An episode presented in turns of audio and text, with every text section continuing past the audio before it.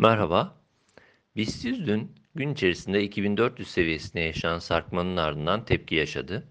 Kapanış 2451 seviyesinde gerçekleşti. Endekste 21 günlük ortalamanın da bulunduğu 2400 civarından tepki çabası devam ediyor. Biz de bu bölgeyi kısa periyot için tutunma tepki bölgesi olarak değerlendirmeye devam ediyoruz. Bununla birlikte endekste kısa periyottaki zayıflığın giderilmesi ve yukarı eğilimin yeniden güç kazanabilmesi için 2475-2510 seviyesi üzerine geri dönüşü gerekli görüyoruz. Bu bant altındaki hareket konsolidasyon süreci olarak değerlendirilebilecekken 2400 seviyesi altına yaşanacak sarkmanın düzeltme eğilimini daha da belirgin duruma getirebileceğini, olası bu tür bir harekette satışların devamıyla ilk aşamada 2350-2280 bandının gündeme gelebileceğini de belirtmek gerekiyor.